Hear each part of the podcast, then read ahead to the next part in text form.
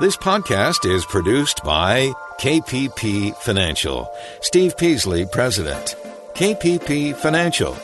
Independent thinking, shared success. And now today's podcast. Good afternoon, everybody, and welcome to Invest Talk. It is Tuesday, November 5th, 2019. Well, we've been watching news as we do every day, right? And it's always pretty interesting, I think things are certainly churning out there, changing, and you know it's very interesting. We lowered uh, the Fed lowered interest rates last week, and what did the, the Fed funds rate, the only rate they control, all the other rates went up. soon as they lowered, the rates went up. Might be because they said they plan on not lowering any more, any lowering it anymore anytime soon, or if ever, who knows? Well, not ever, but you know, relatively speaking. So, is the next move up? Is rates going to start moving up? I don't think so. I really don't. I think they're going to stay low. I think they're going to stay low for a very long time. That's what I think. The only way that they could change is if we get inflation, inflation running out of control. And boy, that certainly certainly doesn't seem to be in the cards. So we're going to have very low rates for a very long time. That's what I think. So I'm Steve Peasley. I thank you for joining me today. And if you can, I would like you to call me. You can call me about anything financial, any investing questions, any financial questions you have. I'll be happy to talk about it. And of course, you drive the show when you do, when you call, and whatever you want to talk about, that's where we go. That's fine with me. As long as it's financial, I'm with you. And of course, we're all working toward the same goal, financial freedom. And we'll get there. I think we'll get there. I'm, I'm pretty much there. I think a lot of people uh, that I know are there, and then there's a lot more people that I know are not there. I know a lot of people older than me that are still have to work. There's not going to be any, if as you know, the baby boomer generation. You know, everybody's saying how many are going to retire, and there's a lot of them re- uh, are retiring, but there's a lot more they're going to have to just keep working. You know, just keep working. They're not. They're not going to. They're not going to retire anytime soon. Hmm. I lost my uh, global relay here. Okay. Anyways, 888-99 chart is our number. Uh, you can give me a call anytime you want.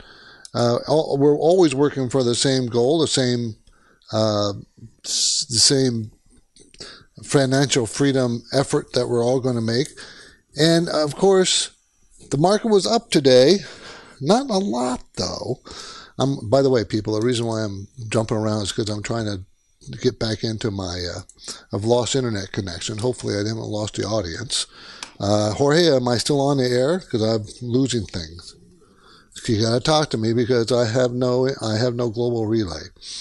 Um, so 888-99 chart is our number. I would like you to give me a call. We'll talk about anything financial. We don't have a lot of economic news coming out this week, but we do have some.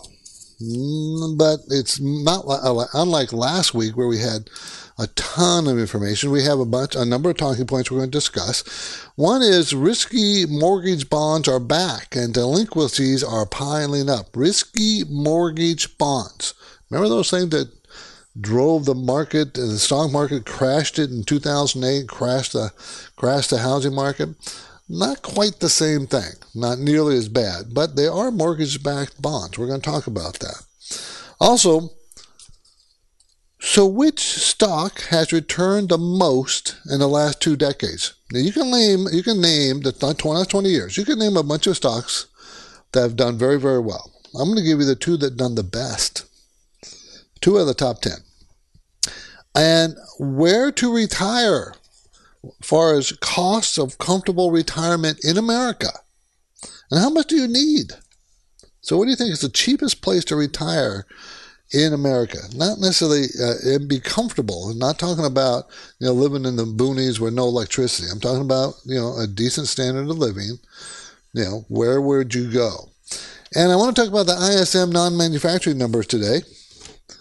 Remember, we had manufacturing numbers out last week. I'm talking about the ISM non manufacturing numbers. And so, what what is that doing? You know, that's different now. It's different than manu- you know, manufacturing. Manufacturing, you've been in a recession. Okay, so, uh, so we're talking about non-manufacturing. We're going to discuss. So those are the things we're going to talk about. But of course, you come first, and here's a call that came in earlier. Hey guys, love your show. This is Adam from Los Angeles. I have a question about enterprise value and EBITDA. I believe that enterprise value is a better judge of a balance sheet than book value, and that EBITDA is a better way to judge the company's income and cash flow than GAAP earnings. And I was wondering if you could talk to that point. Hope you're having a great day. Thanks. EBITDA, earnings before interest, tax, depreciation, you know, those kinds of things. Um, I I do like EBITDA as the basic way to look at the financial condition of the company as far as earnings and the strength of earnings. Because I, I don't like, I like to see what the depreciation factors they're using. And I, and I, there's different, there's many different ways to look at how a company's cash flow is figured. Okay. And you can do it many, many different ways, and no one is the best way. It's just what you get comfortable with and what you like. So, cash flow is very strong. You know, profit mar- profit margins and different metrics there are very good. But I, do like looking at EBITDA as a number one method of finding out earnings before interest, tax, depreciation, to find out really how strong that money, cash is coming in from sales before they start messing with it and try to do tricky things with it. So that would be my preferred method. Okay, so uh, 888-99 chart our number, 888-992-4278. I would love to hear from you. Give me a call. We're going to take a quick break.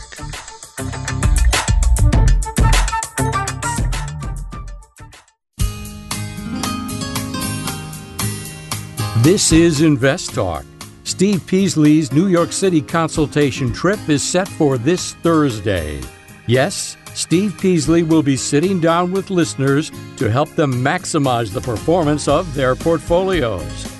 Steve's personalized consultations are offered at no cost and with no obligation. Learn more and register now at investtalk.com. The phone lines are open. Steve and Justin welcome your investing questions. Call 888 99 Chart. Okay, I'm having a little computer problem, so we'll keep trugging along. I'm rebooting certain systems. But first, let's take a caller on our listener line. Claudia called and wants to talk about 401ks. Hi, my name is Claudia. I'm calling from Coral Springs, Florida. Uh, I had a question regarding money that's in a was in a 401k retirement with a company. It's my husband's. He's since left that company, and what we'd like to do is roll that over into uh, an instrument that will allow us to invest the money ourselves. We are considering doing day trading, and you know we've been practicing and have good averages, and uh, wanted to get feedback on the best instrument where we can place that money to manage kind of the investments on our own. Any advice you can provide on that would be greatly appreciated. Thanks. Love your show. Bye bye. Okay, you can roll the 401k into an IRA. You can always roll old 401ks into IRAs if you wish. And that is probably the preferred method because then from an IRA, you could invest in any, any way you want to, almost in anything out there that, that you want to invest. You can do, do it through a 401k. I will warn you against day trading. I know practicing and not doing it for real is is you know a lot of people are successful doing it that way but when they actually do real day trading it's it's a lot different. So be very very careful. Um, I had a class well was it two about a month ago I guess on day trading. And um, and uh, you know there are different methods to do it do it but you got to have a method. You got to have a methodology and remember, day trading is a is is is something that most people are not successful with. I'm just just the way it the way it is. Most people are not successful with it. Um, so So uh, I would just be very, very careful. As I said, I'm trying to reboot some of my systems here, and I'm almost there. Four, five, six. So I'm gonna we're gonna do a, a talking point here. Let me see if I can get us up. No, one of my talking points. Um, ISM, non-manufacturing. There's an Institute of Supply Management puts out uh, puts out numbers right every month. One for manufacturing side of our economy, one for the non-manufacturing or the service sector of our economy. And today we had the service sector number come out, and that service sector number was a surprise to the upside. Okay, this is for October. The number came in at 54.71. It was in September 52.6. Now, anything above 50 is expansion.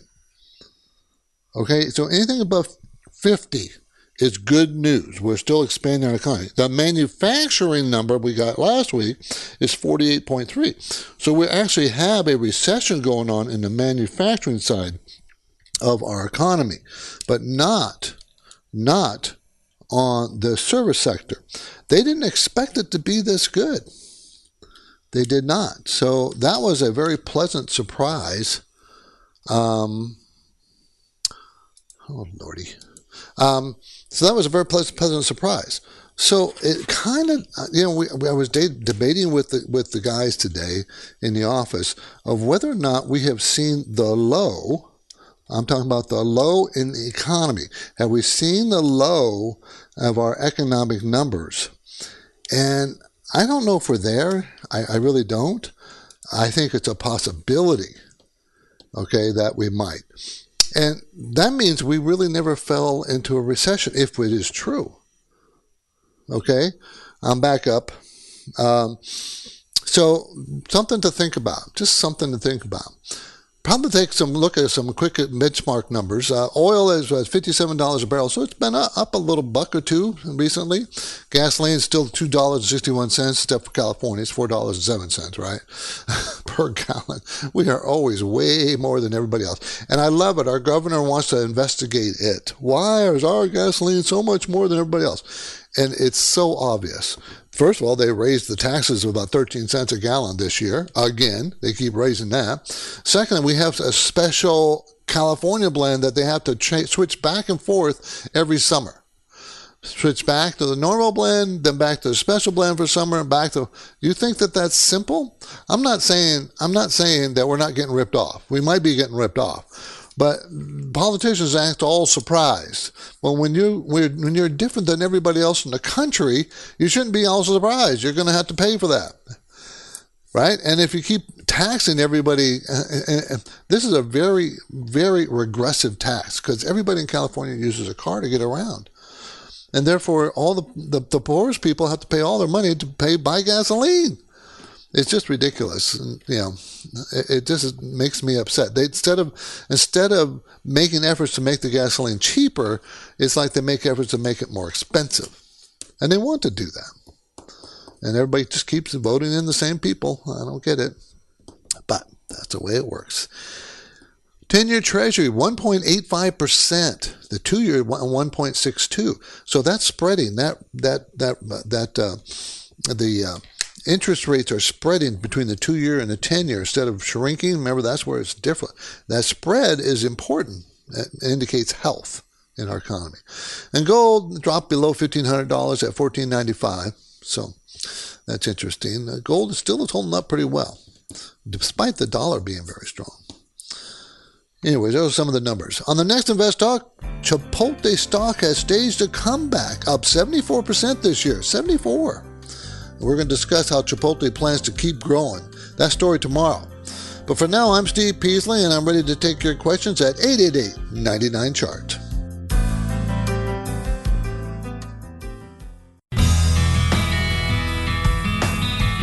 This is Invest Talk, the radio program and podcast dedicated to helping you achieve financial freedom. You may be a regular listener, you may even have called a few times, but if you've never called, what are you waiting for? The phone lines are open, and Steve and Justin would love to hear your questions right now. Call 888 99 Chart. Hey guys, this is Daniel from New York. Quick question. Prior to Microsoft's earning recently, I had a call option uh, that would I which I bought when IV was somewhat high. But as you know, uh, Microsoft they beat their expectations. They did really well on their earnings, but a lot of people like me, their calls got pretty much uh, IV crushed uh, after the earnings. I'm still holding on to my call option, but would it be more wise to just sell it at a loss, or do I hold just hoping that the IV will come back and my option will be worth something? It's basically I have maybe a week left in my expiration date. So obviously theta will eat me alive, but I'm just seeing which one will be the better choice. Thank you guys. I love your show. I watch it every day in the morning. Well, I probably would take the loss. I think I'd move on. Microsoft is doing very well. Uh, the market is up. It's broke to new highs. Uh, you know, I, I, think I'd just take take the loss and move on.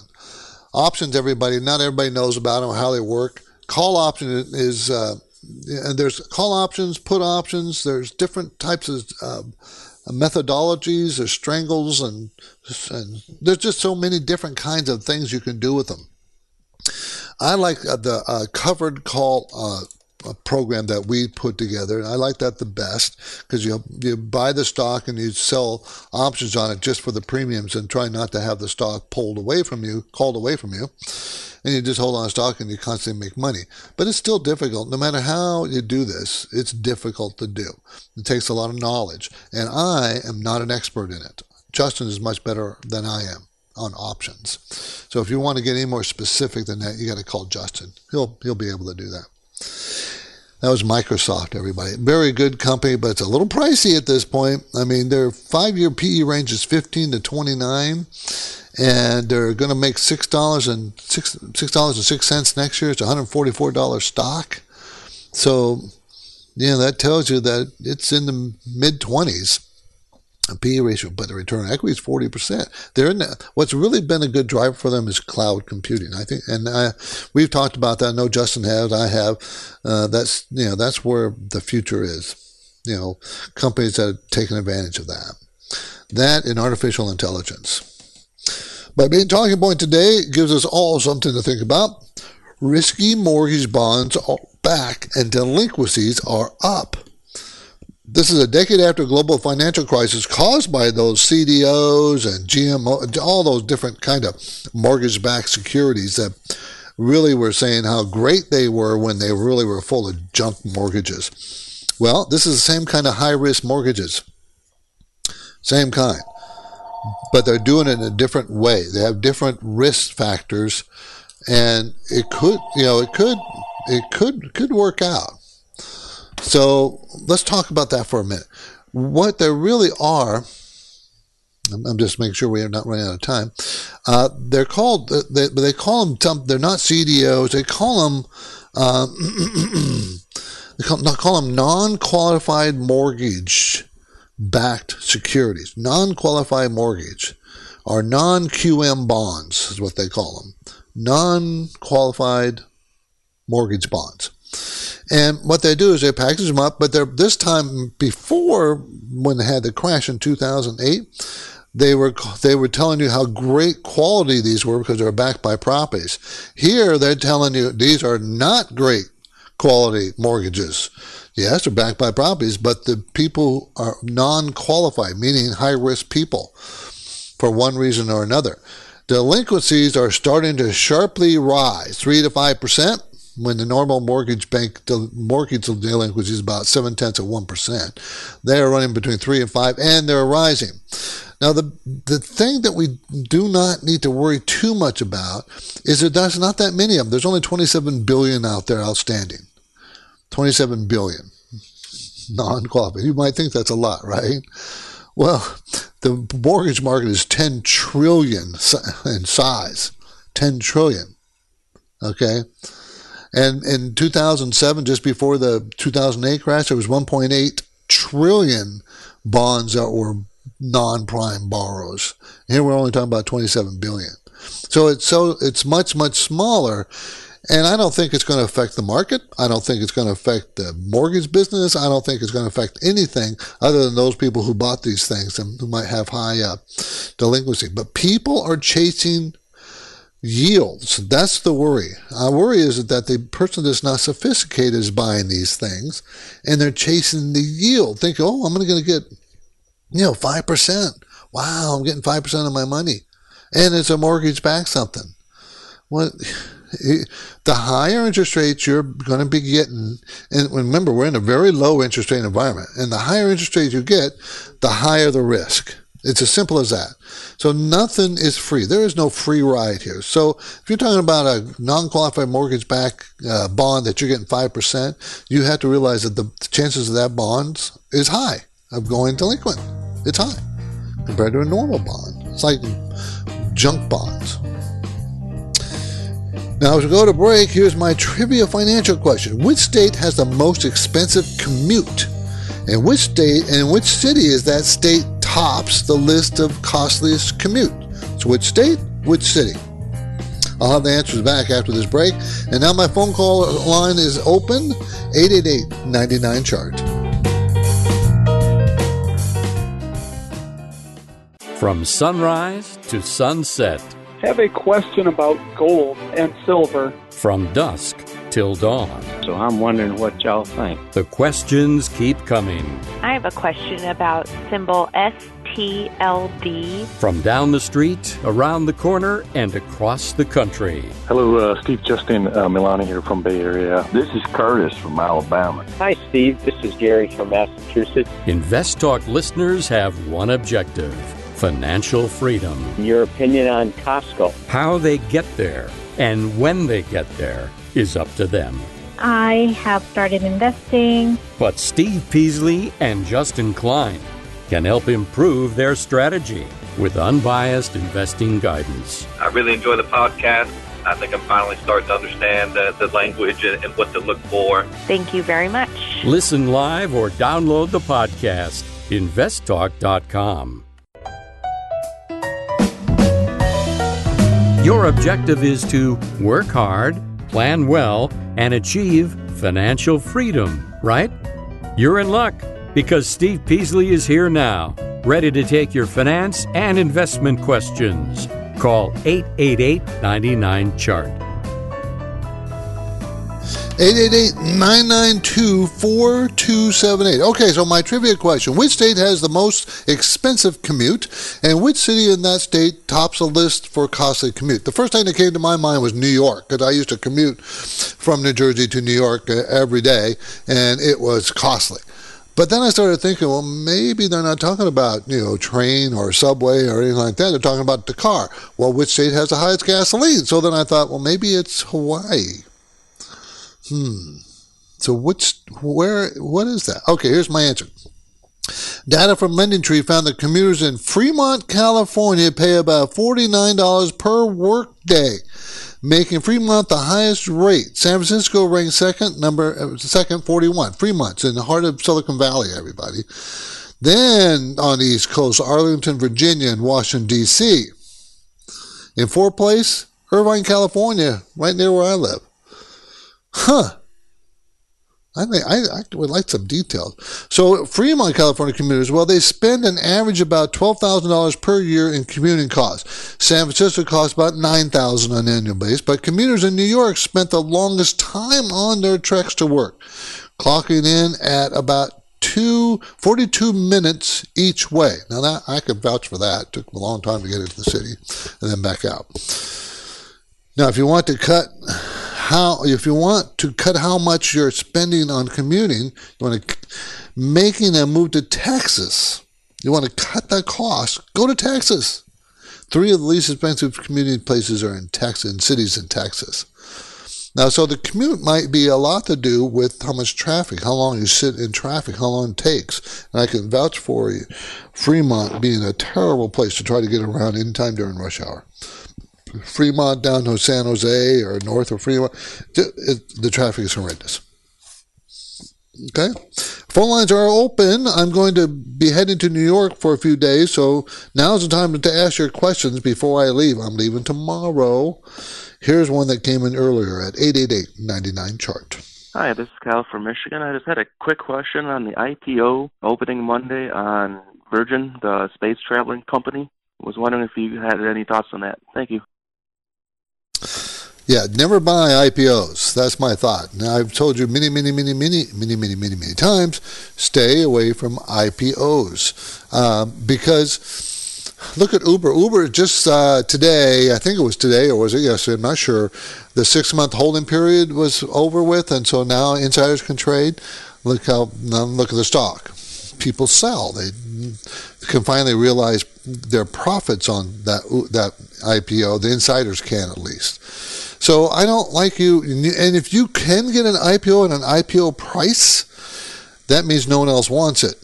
Because those go to you know institutions. They buy millions of dollars worth of stock, and the broker who's trying to sell it to take it uh, public, he only has to make one or two phone calls if it's a very popular IPO. If it's not, then he has to start calling everybody on his list, and you might be you're down you might be down there on the list. Well, why why wouldn't they buy it? Because it wasn't any good stay away from IPOs.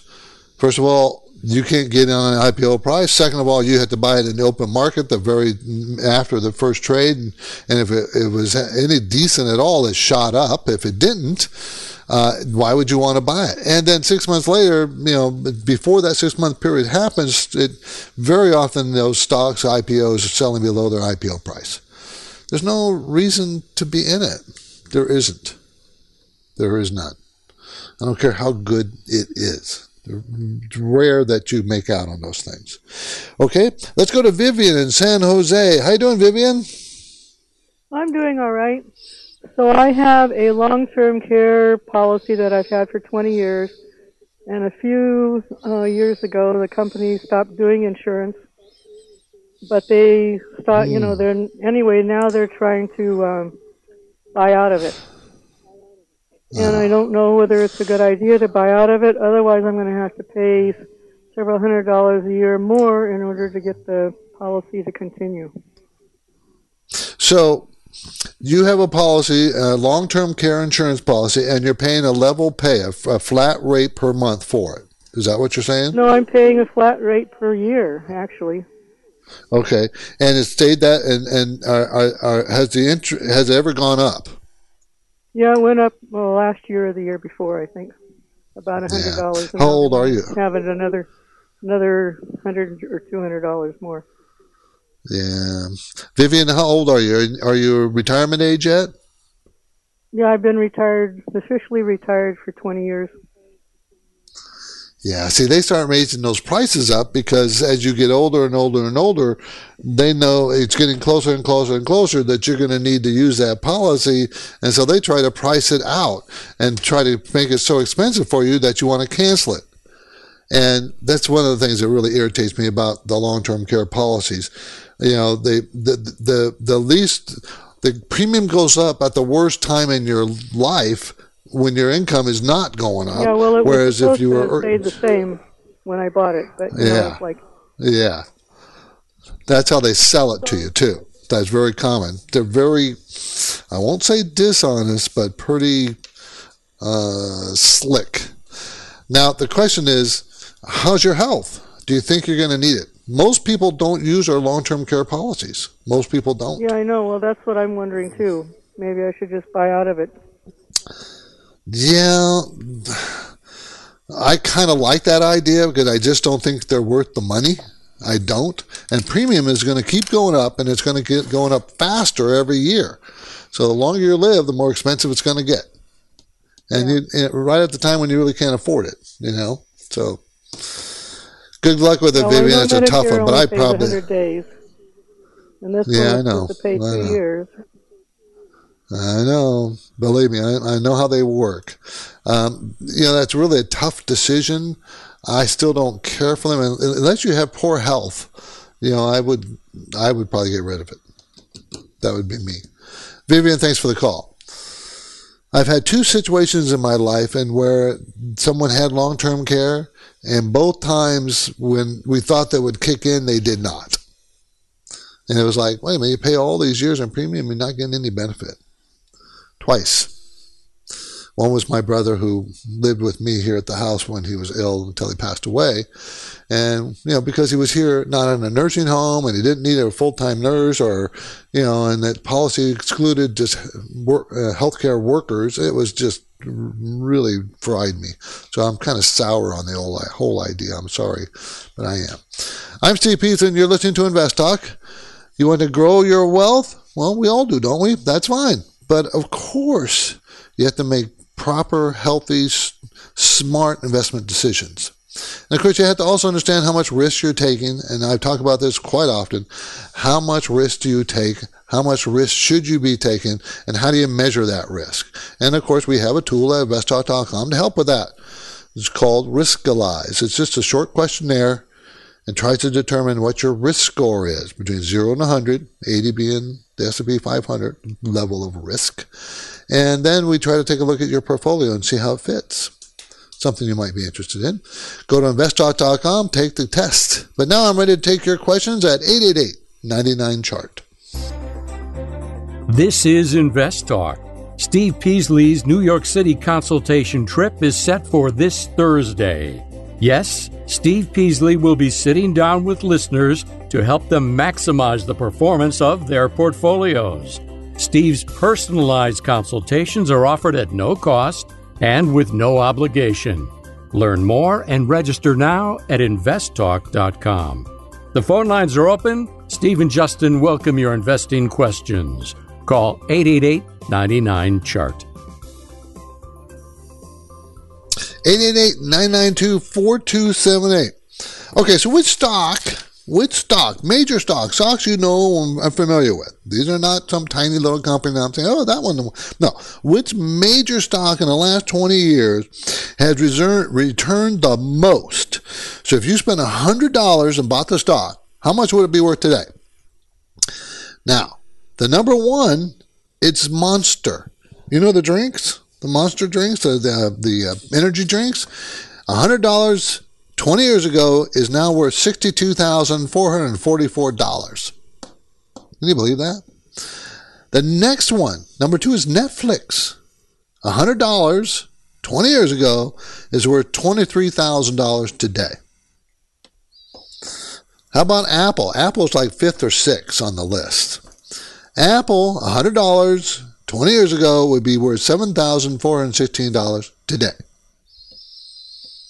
So, tells you those are all growth stocks, even Apple, even though they were big 20 years ago too. So growth has been the big returner in the last 10 years or so. Since the 2008 market crash, growth stocks. And it looks like just now value stocks are starting to get some traction finally. And, and, you know, value stocks generally outperform growth stocks over very long periods of time, but not the last 20 years. Not really. You know, it's not. Been all about growth since 2003. There were a period, there was a period in there, a couple few years that value stocks took over, but not very long. And it's been growth stocks ever since. Kind of interesting. Too bad we didn't all buy a couple thousand dollars worth of uh, Monster 20 years ago. I know I didn't.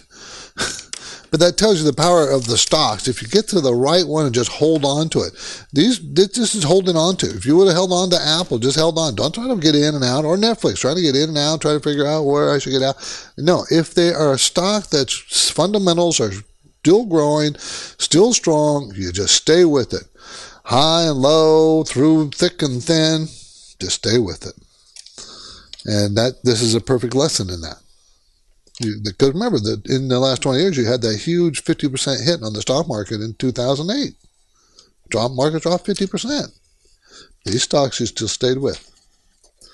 Interesting stuff. Okay, let's grab another caller. 888-99 chart. Hi, Stephen Justin. This is Jason from Salt Lake. My question has to do with bonds. I'm looking into buying a bond ETF, and a quick search shows me international government bonds, inflation protected bonds, corporate bonds, high yield bonds, national municipal bonds, emerging market bonds, government bonds. And so, and each, each of those has dozens of options underneath it. So I'm wondering what sort of merits each one has so I can uh, proceed to choose one or some. Thanks, man. Love the show. You guys are killing it. Bye. Okay, just by his listing those bonds, you can see how complex this will get. He didn't even touch on the quality of each one of those bonds. You know, didn't talk about you know uh, the uh, junk bonds versus uh, investment grade bonds and in the corporate area or in the municipal bonds. They didn't mention that they're double tax free. You know, but you know, so there's so many things to look at. It's difficult to say which one should you be in. Now let's talk about bond funds, mutual funds or ETFs versus actually owning the bonds themselves. See, I think it's much smarter to own the bonds, a group of bonds yourself individually, but that that's a whole nother difficulty for you to find those bonds because the bond dealers doesn't want to talk to you because you're too small unless you have millions of dollars. So, so, um, so buying an ETF or a bond mutual fund the problem is, is they go up and down based on the values of the bonds, and the bond values change based on what interest rates are doing. Okay, if you own the actual bonds, the same, same thing happens, but at least if you own the bonds, it always goes back to par value, which is what it was sold at in the first place. Where in a bond fund, they keep reinvesting the bonds and never goes back to par. It's always at the net asset value, and that always is subject to interest rates moving up and down. And I know I probably just confused a lot of people. This is not an easy subject. If you really want to get into it, probably the best way to is to call me so we can go over how bonds work because it takes a little explanation. Okay, it's not a simple thing for an individual person to do. Is it easy to buy a bond fund? Sure.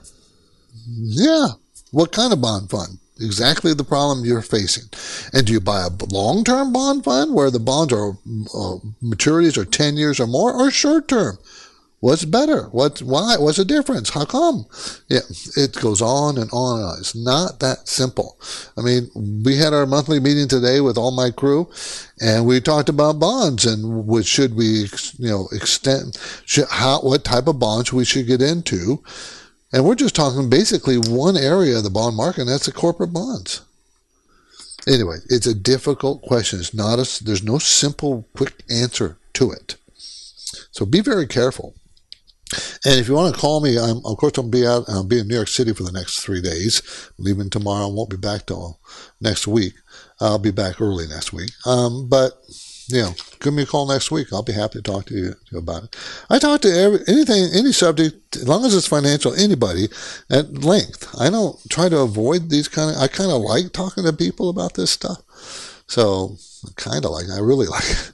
So don't hesitate to call if you want to talk about it. I can talk about it. I will. 888-99-CHART is our number, 888-992-4278. So the question is, is where where do you retire? Where is the most cost effective and comfortable place to retire in America? And that's what I'm going to get to right after this break. This is Invest Talk, everybody. I'm Steve Peasley, and we have one goal here, as you know, and that is to drive you to get to that area, what we call financial freedom, to get you there. That's the drive. That's what we have to do, everybody. So get your questions in now at 888 99 Chart.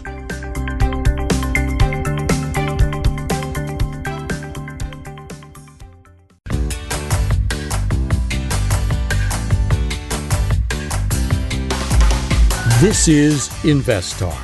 And now more than ever, you need unbiased investing guidance. Steve is here. He's taking your calls live. Step up with your questions now, 888 99 Chart.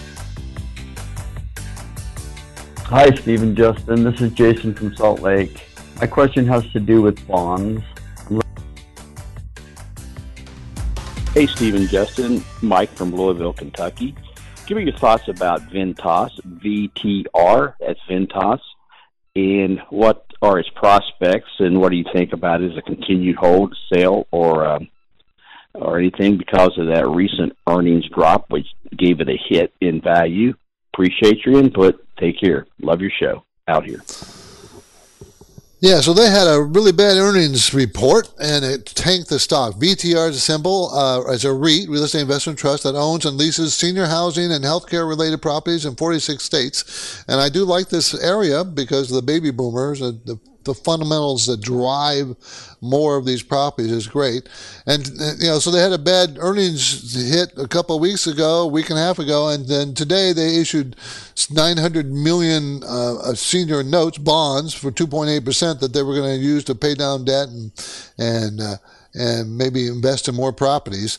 It's a big company, $22.5 billion. So as far as there's no danger of it going under anything, it pays a 5.2% dividend now. But, you know, two weeks ago it was $72 a share. Today it's at 60. So the question is, will it, will it recover? Yes, it will. How long will it take? I don't know. But they, the, the thing that's hurting them was that debt, and they're trying to address it. The return on equity is bad at 4%, but the stock was just overpriced. I mean, it's going to make $3.87 next year. It's a $60 stock. Okay, well, what is that? Around 17, 18 PE? And the five year range is 11 to 19.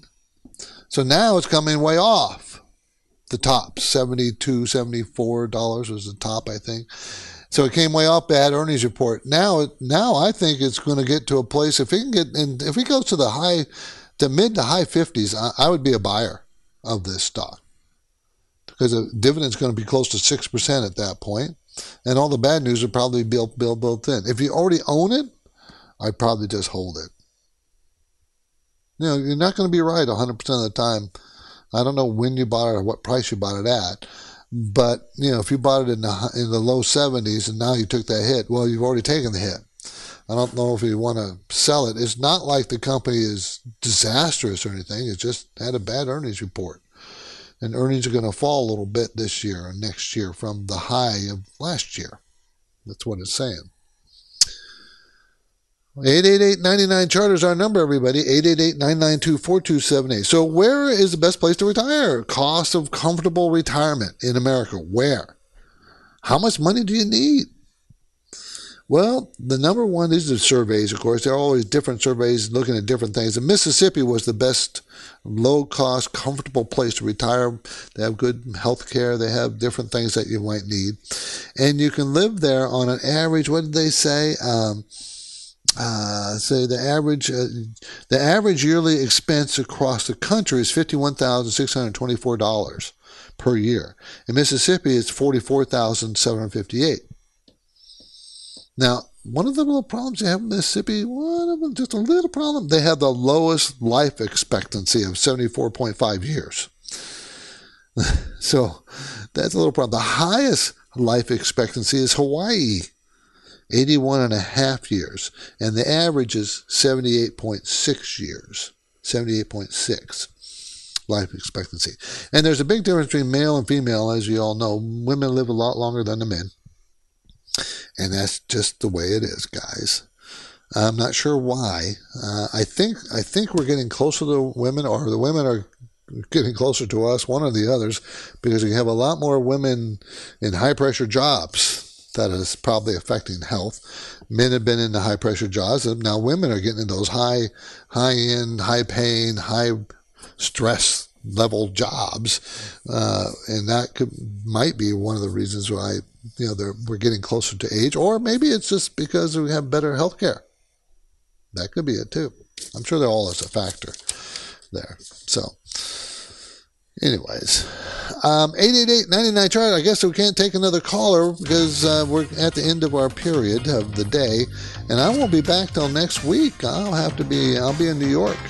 I'm Steve Peasley, and of course, this completes another Invest Talk program, and I will be in New York, as I said, for the next few days and talking to, you know, listening to and talking to and discussing listeners' financial conditions. I do enjoy that. Uh, please tell your friends and family members about the show. Have them listen. Maybe they can listen to the podcast while they're working out at the gym or something. You can listen and rate the show anytime, any podcast on Spotify, iTunes, or Google Play, or investtalk.com for that matter. Everybody have a great night. Because of the nature of the interactive dialogue inherent in the format of this program, it's important for the listener to understand that not all comments made will apply to them specifically. Nothing said shall be taken to be investment advice, or shall statements on this program be considered an offer to buy or sell securities. Such advice is rendered solely on an individual basis and at times will require that the investor review a prospectus before investing. Invest Talk is a copyrighted program of Klein Pavlis Peasley Financial, a registered investment advisor, which retains all rights. For more information regarding KPP's investment advisors, call 1 800 557 5461. Steve Peasley is president and Justin Klein, chief executive officer of Klein Pavlis Peasley Financial. And they thank you for listening and welcome your comments or questions on our 24 hour listener line at 888 99 Chart.